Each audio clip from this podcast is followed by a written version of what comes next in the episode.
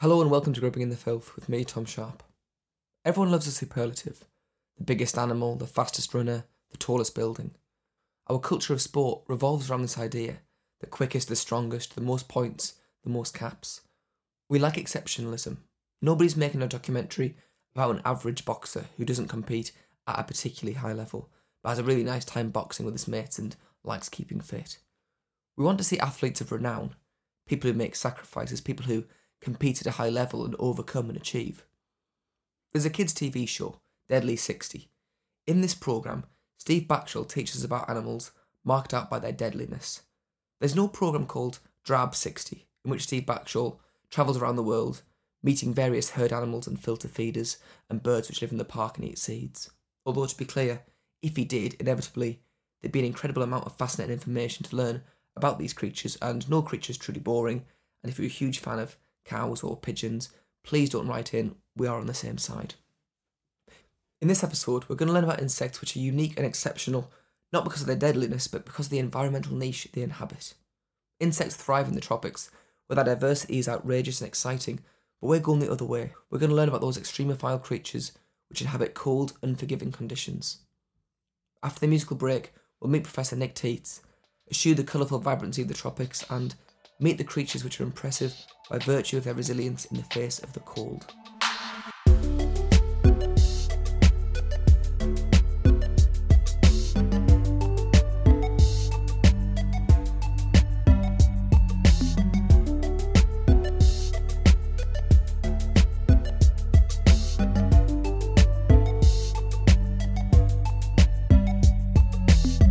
I was really excited to get to speak with Nick. Specifically, I wanted to learn about the Antarctic midge. And I wanted to learn about the Antarctic midge because its geographical distribution is unusual, relatively unique even. It's a form of exceptionalism that makes it interesting to me, but it's by no means a traditionally flashy creature.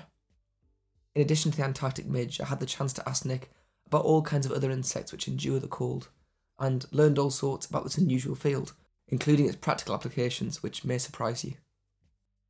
Hi, Nicholas. How are you today? Uh, doing fine. How about you?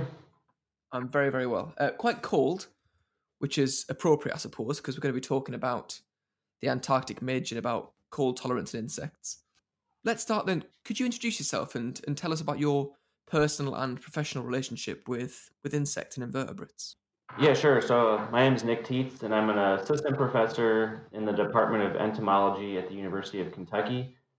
I've been at the University of Kentucky for almost five years now, and prior to that, I completed a PhD in entomology at Ohio State University, and then also did some research, a uh, short research position at the University of Florida prior to joining the faculty at Kentucky. So as far as my relationship with insects goes, I, I would guess I would describe myself as an accidental entomologist. I've always liked animals of all sorts growing up. Uh, went out in the woods catching various critters, bringing them inside. Um, thankfully, my parents were okay with that and it just kind of evolved into a a passion for biology and research. And, and so going into university i knew i wanted to have a research based career but i wasn't really set on a system. And i sort of stumbled into a, a research position working on insects and that's really where that sort of uh, passion for insects began. And then i continued on with that and here i am today. Fantastic. Well i know that an area that you've studied extensively is cold tolerance in insects and insects and their capacity to survive the cold. We tend not to see many insects through the winter months. I mean, it's winter here. If I go outside now, I'm I'm not likely to see very many insects. Are insects dying off in the winter? There there is some die off in the winter. Insect population sizes are are much lower in the winter. The the insects that make it to the next spring are, you know, the populations are pretty small and then they, they grow pretty quickly once the weather gets warmer, but they're not completely dying off. So it's not like they're completely going away. Um, there are lots, most insects that you see out and about in the spring and summer, a lot of those will have spent the winter in the place where you find them. And so they're really hard to find in the winter. They tend to find nice hidden sheltered places where they can avoid some of the extreme changes in temperature that we have in the winter. But um, so a lot of them would be underground or under the bark of trees or in leaf litter. But there's a lot of insects still out there in the winter. They're just they're inactive, so they, they mostly go dormant and they're really hard to find. So insects need to employ certain strategies in order to survive the winter months and to survive cold conditions. would it be fair to say that insects are vulnerable to the cold? Yeah, I would say all insects are vulnerable to the cold to a certain extent. Um, they tend to be really well adapted to survive in the climates that they're found in, but uh, on the surface, though, insects are small, cold blooded animals. So, whatever the ambient temperature is or the temperature of their surroundings, that's what their body temperature is going to be.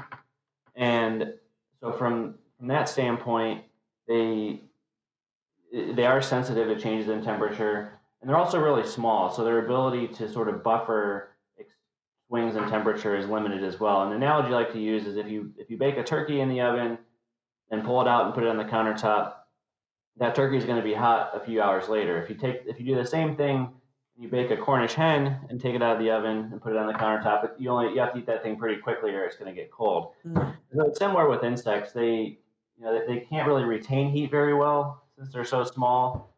So they do they do tend to have a, a significant drop in body temperature when it gets cold. And, and all biological processes are dependent on temperature. We're, we're just all, all living organisms are chemical factories that are just constantly making and breaking down chemicals in, in the body. And, uh, and all those reactions are, are temperature dependent. So when things get cold, everything slows down. And so it's really hard to sort of maintain what we would consider normal life if you're an insect. Now, as, as warm blooded animals like humans, we keep our body temperature the same all the time. So we don't really have to worry as much about change in temperature up to certain points. Obviously, it can get hypothermia and that sort of thing. But in general, we're really able to kind of maintain normal function at a wider range of temperatures. Um, but that being said, insects have an incredible ability to cope with extreme cold in certain places. And, and so even though they are physiologically sensitive to cold, they can still have adaptations that allow them to survive in cold places. I see. Well, I want to talk about cold tolerance in insects in a broad sense, but let's use uh, Belgica antarctica, the Antarctic midge, as our jumping off point, uh, as an insect that I know you've studied extensively. So the Antarctic midge is referred to as Antarctica's only insect. Is that the case? That's a little bit of a stretch, but not too far from the truth. So they they're Antarctica's only endemic insect, and so when we say the word endemic in biology means that it's found in one place but nowhere else. So it's the only insect that you can find in Antarctica and nowhere else in the world. And it's also not that far off from being the only insect from the standpoint that there's there's only three true insects you can find in Antarctica. So there's the Antarctic midge that we just discussed. There's a second species, uh, steinii, that is native. Well, it's it's found in a small part of Antarctica, one little one island chain in Antarctica but it's also found in South America. So it's not considered endemic. Most the largest populations are found outside of Antarctica, but there is a small uh, group of islands that have this species as well. Then there's a third species that's an invasive species that was native to the subantarctic, to some islands in between South America and Antarctica, and in the 1950s or 60s was accidentally introduced to one island in Antarctica. That's sort of the extent of the insects you can find in Antarctica. And for those who have never seen a picture of Belgica antarctica or the Antarctic midge, it's quite a unique looking creature. So, exactly what kind of insect is this? Yeah, so it, it's a, a, mid, a midge is a type of fly. So it's a, a family called Chironomidae. We have lot. There's lots of species of midges across the world. If you've ever been to a lake or a river and you see a cloud of insects swarming above the water, those are typically midges they kind of look like mosquitoes, but they don't bite. There are biting midges that are a different family, but this group of midges, the Chironomidae, are non-biting midges. They typically live in aquatic environments.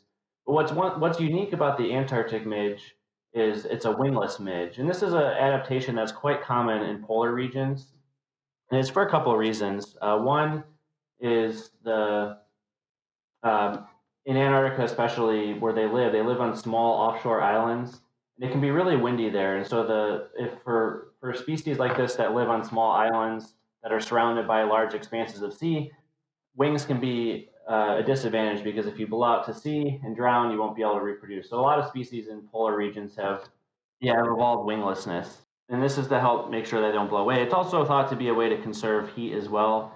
Large flat surfaces like wings are a really good place for uh, heat to be lost to the environment, and so it's thought to be a way to keep them uh, from, from getting too cold as well. And so if you ever see a picture of the adults of the midges, especially, they, they look kind of like an alien creature. If you ever, it's hard to picture a fly without wings, but that's essentially what it, what it is. And so they, you know, they kind of have long legs and a slender black body. So they're kind of they're kind of weird looking, admittedly. And then we do most of our work on the larvae, and so the larvae are pretty typical looking chironomid or midge larvae. They're they look like little tiny worms.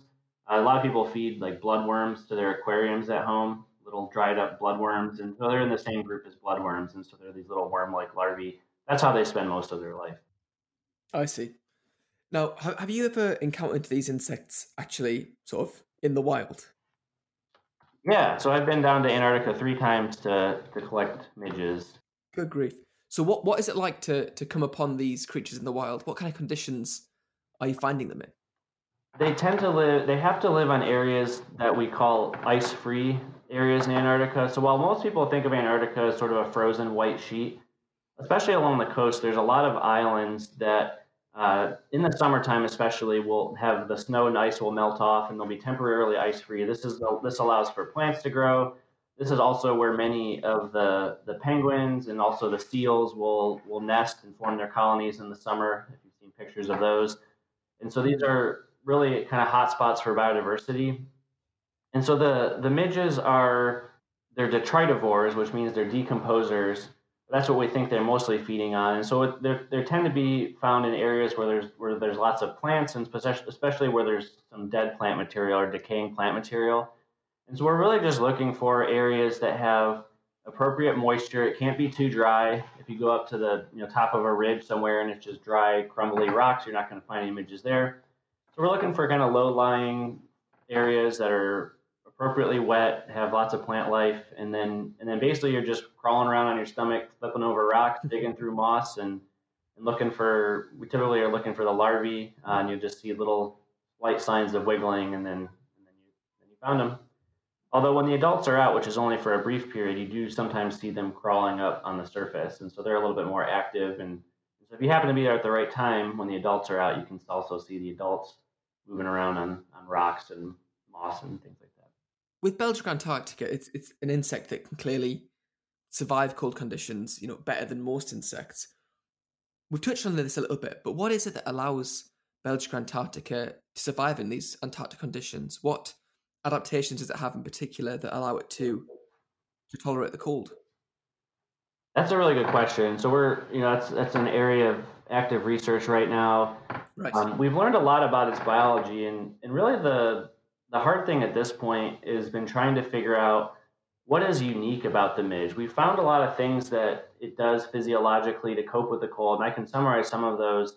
But what's really interesting thus far is we haven't really pinpointed what is special about this insect that isn't found in other insects that are incapable of surviving there. So it, it could be a matter the way we look at this is there's sort of two possibilities, and they're not mutually exclusive. So it could be a combination. Um, so all insects, to some degree, have an ability to survive cold. So one possibility is that the midge has these same adaptations and just does them better. And so maybe it's using the same mechanisms, but it just has a superior ability to do these cold adapt adaptations. Or on the other hand, it could be that it has a completely new adaptation that hasn't been discussed discovered in another insect those are harder to define because typically when you're you're, you're starting with a foundation of knowledge and trying to build on that. So if it's doing something completely different, we haven't pinpointed what that is yet. My speculation is that it'd be a combination of the two. It probably has some things that are similar to other insects that just does them better, and potentially there's some novel adaptations as well. And we're trying to figure out what those might be using a variety of approaches. Some of the things we do know about it that help it survive in Antarctica um, one thing is that, in addition, while we often think of cold as sort of the primary feature of Antarctic environments, they're also really dry environments as well, uh, especially seasonally dry.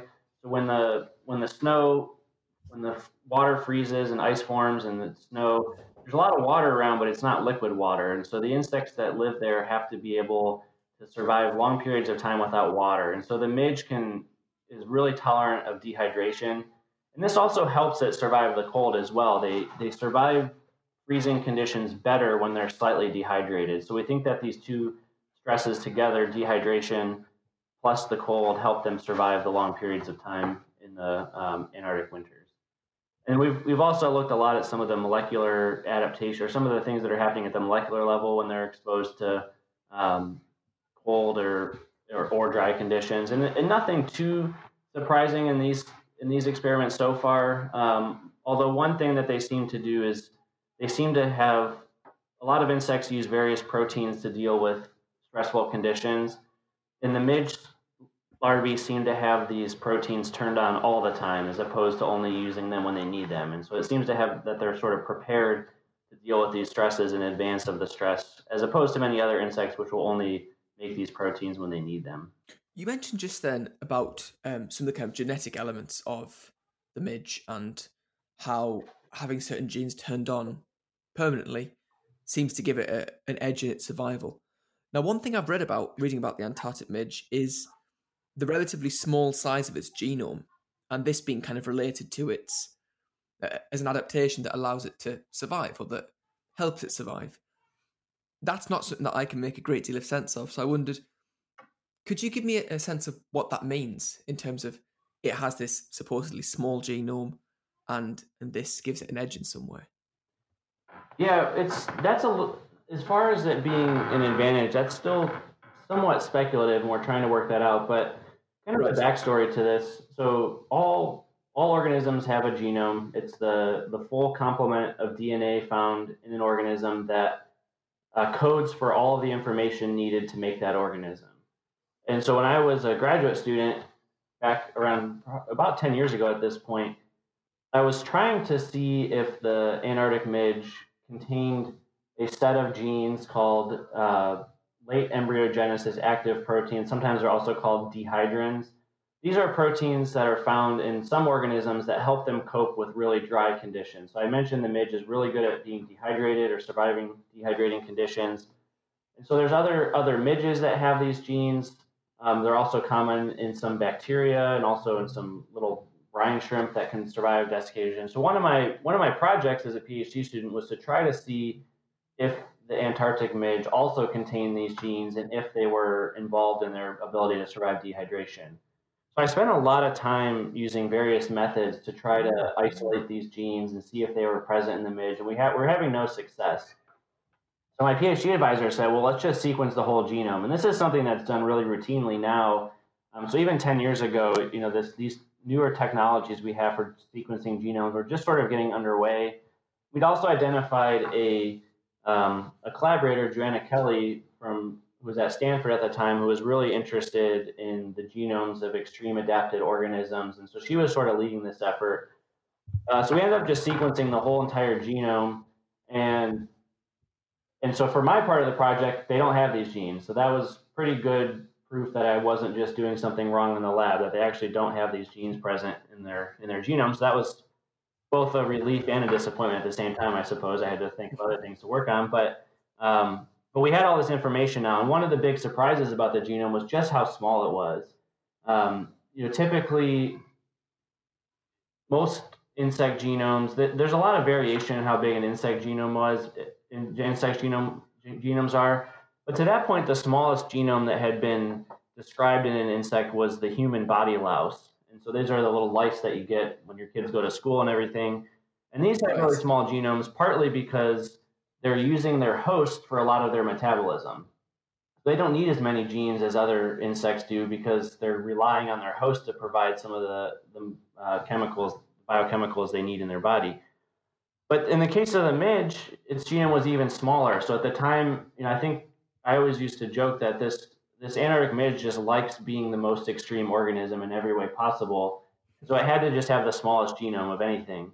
And and the reason it's small though in this case is it, it hasn't lost any major sets of genes. It seems to have the a, a, similar complement of genes as other flies. So if we compare the genome to like the fruit fly or to mosquitoes, the number of genes hasn't really changed. But what has changed is that it doesn't have very much what we call non-coding DNA. So most, a large percentage of the genome is is uh, information that never actually gets made into a protein. It's sort of regulatory information to help regulate the expression of genes. Some of it's what has been historically called as junk DNA or just sort of extra DNA that has been picked up in the genome over time and doesn't seem to have any important functions, but it's just there. A lot of times, pe- uh, organisms will accidentally pick up extra DNA into their genome from, from viruses or bacteria in the environment. All the various sources of, of this non coding DNA. Well, it turns out the midge just doesn't have very much of this relative to other insects. And, you know, so we, we don't know what this means, or, you know, it could be a coincidence, but our you know our speculation at the moment is that this could be important because it takes energy to replicate a genome. Every time a cell divides, every time you make a new cell in your body, you're making a new copy of the genome, and that takes energy. And so, in these extreme energy limited habitats like Antarctica, our, our thought is that perhaps that it's um, allowing the midge to conserve energy over the rounds of cell division, so it doesn't have to um, use as much energy to make its genome. Again, that's still speculation, though. Um, and we're, we're currently working on sequencing other genomes from some closely related species, and so we'll have a better answer to that question in a few years. Fantastic. But before you before you talked about the genome just then, you mentioned that the Antarctic midge is able to survive dehydration to a to an impressive degree, I guess. And I was wondering, surviving dehydration is that one of the things that allows it to survive in the Antarctic because of the dry conditions? Or is dehydration part of its tactic for surviving the cold? It seems to be a little bit of both. It's definitely necessary to be able to survive dehydration in Antarctica. So the Antarctic summer is roughly three months. And so for the other nine months of the year, there's really no liquid water available because it's all frozen. And so these, you know, these insects do have to be able to survive long periods of time without water. And this is quite common. We often see um, freeze tolerance and dehydration tolerance go together. And one of the reasons is that at the level of a cell, freezing and dehydration are pretty similar. So what happens when an insect freezes is it's the water outside of the cell that freezes first. So you have um, for example, the blood, the water in the blood freezes. There's also just what's called the extracellular space, which is a sort of a fluid surrounding the cells. That that water freezes first, and when that when that water freezes, all the stuff that's dissolved in the blood, for example, becomes more concentrated because everything that's dissolved in the blood is dissolved in the liquid part. It's not dissolved in the ice part. When the ice forms, it essentially is reducing the amount of liquid water in the blood, which makes the stuff in the blood more concentrated. That causes water to leave the cells, and then um, and then that makes the cells dehydrated. So at the at the level of the cell, there's a lot of similarity between dehydration and freezing stress. So that's one of the reasons why I think they often go together like that. In the case of the midge, though, it does seem that if it dehydrates before it freezes, that it's better able to survive freezing. And we think this is for a couple of reasons. One is when there's less water around to begin with, that there's less damage that occurs. So one of the reasons why freezing is challenging to organisms is that when ice crystals form, they can damage the cells, they can pierce things. these sharp ice crystals are forming inside the body. They can cause just some physical damage. So reducing the amount of water will would likely reduce that effect. And then the other thing is that at the molecular level, there's what we would consider to be cross tolerance between dehydration and freezing. And so this is the idea that a lot of the things, a lot of the proteins and uh, biochemical processes that would protect against dehydration stress would also protect against freezing stress. And again, that's related to the sort of similarity between these two stresses at the cellular level.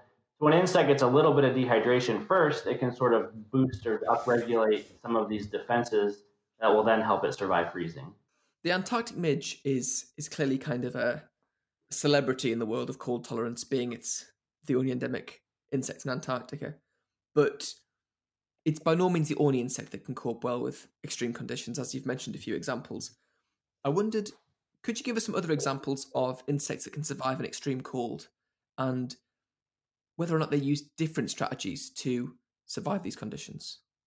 Yeah, that's a good question we're obviously big fans of the Antarctic midge. It's our favorite insect, but there are lots of insects that can survive much lower temperatures than the Antarctic midge. Right. And okay. um, and what's what's impressive about the Antarctic midge is the duration of time it spends frozen. So it's again like nine months of the year that's that's in that situation. But where where the Antarctic midge is spending the winter, it's buried. It usually goes under rocks and um, and then it's buried in a nice thick blanket of snow and ice. So it's almost like a little igloo that forms over top of it. So even though the air temperatures in Antarctica are among the coldest on Earth, the midge is not really experiencing anything close to that. So we have many species in Europe and North America even that can survive lower temperatures than the midge can survive, Right. um, not necessarily the duration of time. So a couple examples that are some of my favorites. I previously did some research on an insect called the goldenrod gallfly, and I, I assume you have goldenrod in the UK. Um, I don't know if you've seen it. It's it's sort of a the plant, right?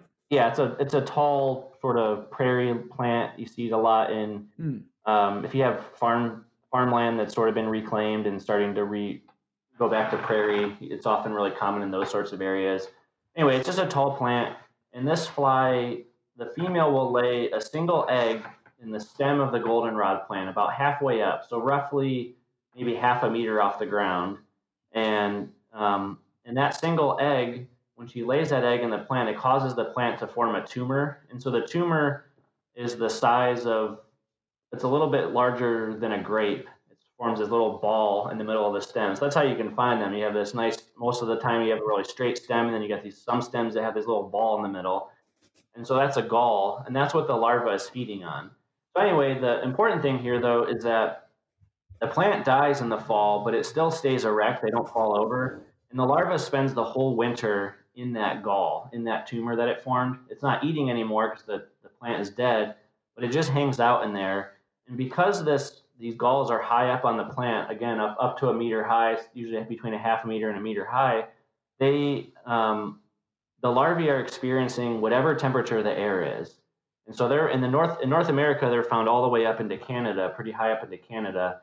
So whatever that air temperature gets to, the, this insect has to be able to survive. And they're another example of a freeze tolerant insect where they their ice ice can form inside their body and they can survive that. And so they can go pretty low. Um, we have freezers in our lab that are minus 70 degrees Celsius. You can pop one of these larvae in there overnight and pull it out the next day. It's frozen solid. If you drop it on the table, it kind of bounces like a BB, and then it uh, totally fine after that once it thaws out. So they're pretty impressive creatures as well. Sure. And one thing that they do differently than the midge as far as a strategy goes is these are classic cases of insects that accumulate high levels of antifreeze molecules in their blood. So the Antarctic midge does this to some extent, but this species is has an incredible ability to, to make these antifreeze molecules. And at, at the chemical level, they're very similar to the antifreeze you put in your car. Uh, antifreeze in a car is a, is a chemical called ethylene glycol. And so the they're not using ethylene glycol directly, but it's molecules that are very structurally similar to ethylene glycol. Uh, glycerol is a really common one, for example. And so they're creating lots and lots of these and putting them in the blood. Um, they're still freezing, but the, the antifreezes help protect against some of the damage caused by the freezing. So they're in the winter, these larvae that live in these galls, if you if you kind of pop one open, their their blood is almost like syrup. It's a real thick, syrupy consistency it'd probably be pretty sweet to the taste as well. I've never never tried one, but um, yeah. So that that's one of their their strategies that is a little bit different.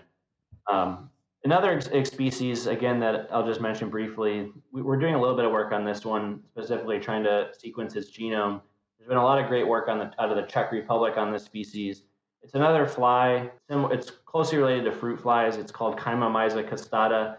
This is the only insect that's been discovered that is capable of surviving in liquid nitrogen. So liquid nitrogen is around 100, minus 180 degrees Celsius, and um, this the larvae of this species, if you give it under certain circumstances, are able to survive immersion in liquid nitrogen. Now we don't really know. You know, it, this doesn't seem to be a natural thing. Obviously, it never gets that cold in the environment. They are found in pretty cold places, mostly in northern Europe. They can get up into Finland and places like that. But um, this was sort of just an accidental discovery in the lab that they're capable of doing this. And so there's been a lot of good work on trying to figure out how how this can do that. Um, one of the things this this species seems to do is it it's similar to the goldenrod gallfly. It uses a um, a cryoprotective molecule in its blood, but one of the major ones in this fly is, is proline, which is an amino acid. So that's one difference there. It's using a different molecule, a similar strategy, but a different molecule the other fly I was discussing before. And there's a lot of other work on showing how um, you know some of the cell biology of how this thing survives freezing. A lot of great work coming out of the Czech Republic, and we're trying to work on the genome to sort of see if, at the level of the genome, if we can see if there are classes of genes or certain proteins that might be present that are absent in other insects that could explain this ability as well. It's incredible. I'd sort of naively assumed that you know this this Antarctic midge was hailing it as this creature that was unique in its ability to survive, but it's it's a it, it it's a celebrity in, in the field in the sense of where it lives. But th- there's animals out there. I'm I'm over that an animal can survive liquid nitrogen. I mean, this this study you're doing into these these fields. What are the, the wider implications of the study of cold tolerance in, in insects? But yeah, I think there's there's two that we mostly focus on. There's there's an ecological aspect to it. Uh, so if we look at where particular insects live, it's oftentimes largely defined by their ability to survive the winter. There's so I, for, as an example, prior to moving to Kentucky, so I don't know if you're familiar with the U.S. geography. Um, so Kentucky is sort of a mid-latitude state. It's it's kind of in, it's not sort of mid in between the north and the south, um, kind of at the intersection between northern U.S. and southern U.S. And prior to that, I did, did a postdoc at um, University of Florida, which I'll have to convert to kilometers here. Um, probably a thousand kilometers from. Okay. So not not huge distance. Only takes about ten hours by car to get between the two places, but the the types of insects that are in Florida versus Kentucky are wildly different. Florida has all these huge exotic looking insects that we'll never see in Kentucky. And a lot of that is because the insects in Florida can't tolerate a Kentucky winter. So as you go from warm to, to cold places, you're, you're sort of seeing the, the boundary of where an insect species can survive is oftentimes, not always, but oftentimes highly dependent on its ability to survive winter in a particular place. So by being able to sort of understand how insects can survive winter, what's the limit of their ability to survive cold, we can kind of make predictions about where different insects might be able to survive, especially in the context of climate change, where what we're seeing is that winter conditions in many places are changing much more rapidly than summer conditions. We often, when climate change is in the news, they focus on on summer heat waves and, and these really extreme heat events and and that's sort of the you know how climate change is often depicted. But in reality, we see much bigger changes in winter than summer that are happening, and so you know this is going to lead to insects being able to live in new places at new time, um, and they're capable. So that's part of it, the ecological side of it. From a more biomedical stance, though, we're really interested in um, in sort of trying to apply this information, especially at the molecular level, to fields like uh, cryopreservation research. And so there's in in the U.S., for example, there's a huge shortage of organs for transplants. There's a lot of people on the waiting list for a heart transplant at the moment. Hmm. There's really uh, you know they're not able to meet all those demands. And one of the reasons is that for a heart transplant just as an example you have about six hours to take the heart out of the donor and get it into the recipient before the heart is no longer able to function anymore. And so if we can learn how how some of these insects which again are still complex multicellular organisms even though that we think of them as simple creatures if we can figure out what tricks they're using to survive freezing maybe at some point in the future, we'd be able to apply this to be able to better store human tissues and organs in the cold as well, um, which could have a lot of benefits for, for biomedical research. So we're a long way away from that. I'm not trying to make, we're not promising that we're going to do that anytime soon, but um, that's part of our motivation for learning sort of the basic underlying biology of, of freeze tolerance in, in a variety of insects. Well, of course, I mean, any any knowledge is is valuable, I guess, but it sounds like really important work and really worthy work. So, so yeah, fantastic. Thank you. Um, by the way, when you, I really appreciate you converting that into kilometers for me. I have to admit, the UK likes to sort of stand proudly with Europe and pretend that we do things in metric, but we've got a really confused system where we sort of we're using metric and imperial for different things.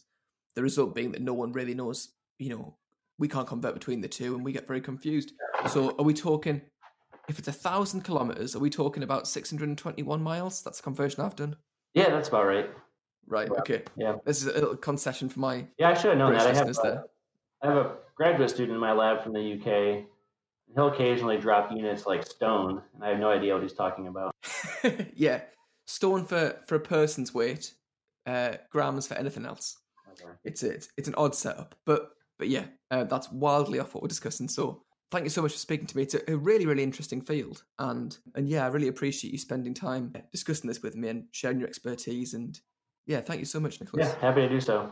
I'm really grateful to Nick for taking the time to speak with me about the Antarctic midge and about other insects which live in what for many would be miserable conditions. I mentioned earlier that all animals are interesting.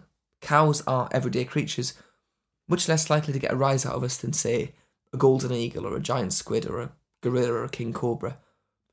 But of course, there's a great deal to know about cows, and of course, they're interesting. The Antarctic midge is not particularly colourful, not large, not conspicuous.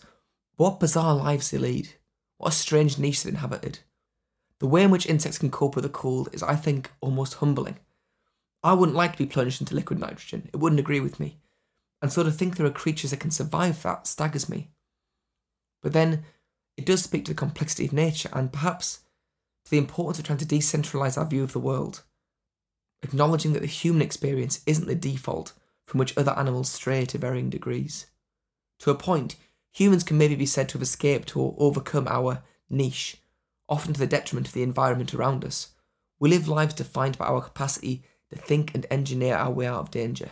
Humans, after all, can survive in all kinds of extreme environments, and we do so by engineering survival within those environments.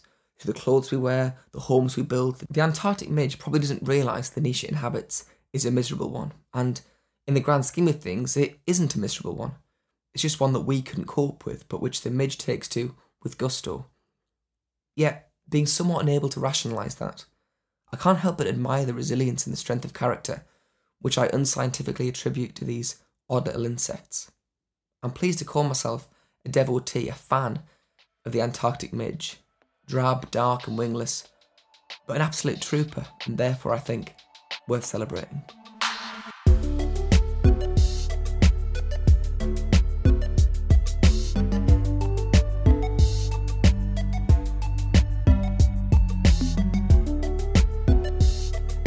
Grubbing in the Filth was written and produced by me, Tom Sharp, with music by Will Hatton. Social media is a barren, frozen wasteland. Let's huddle together for warmth.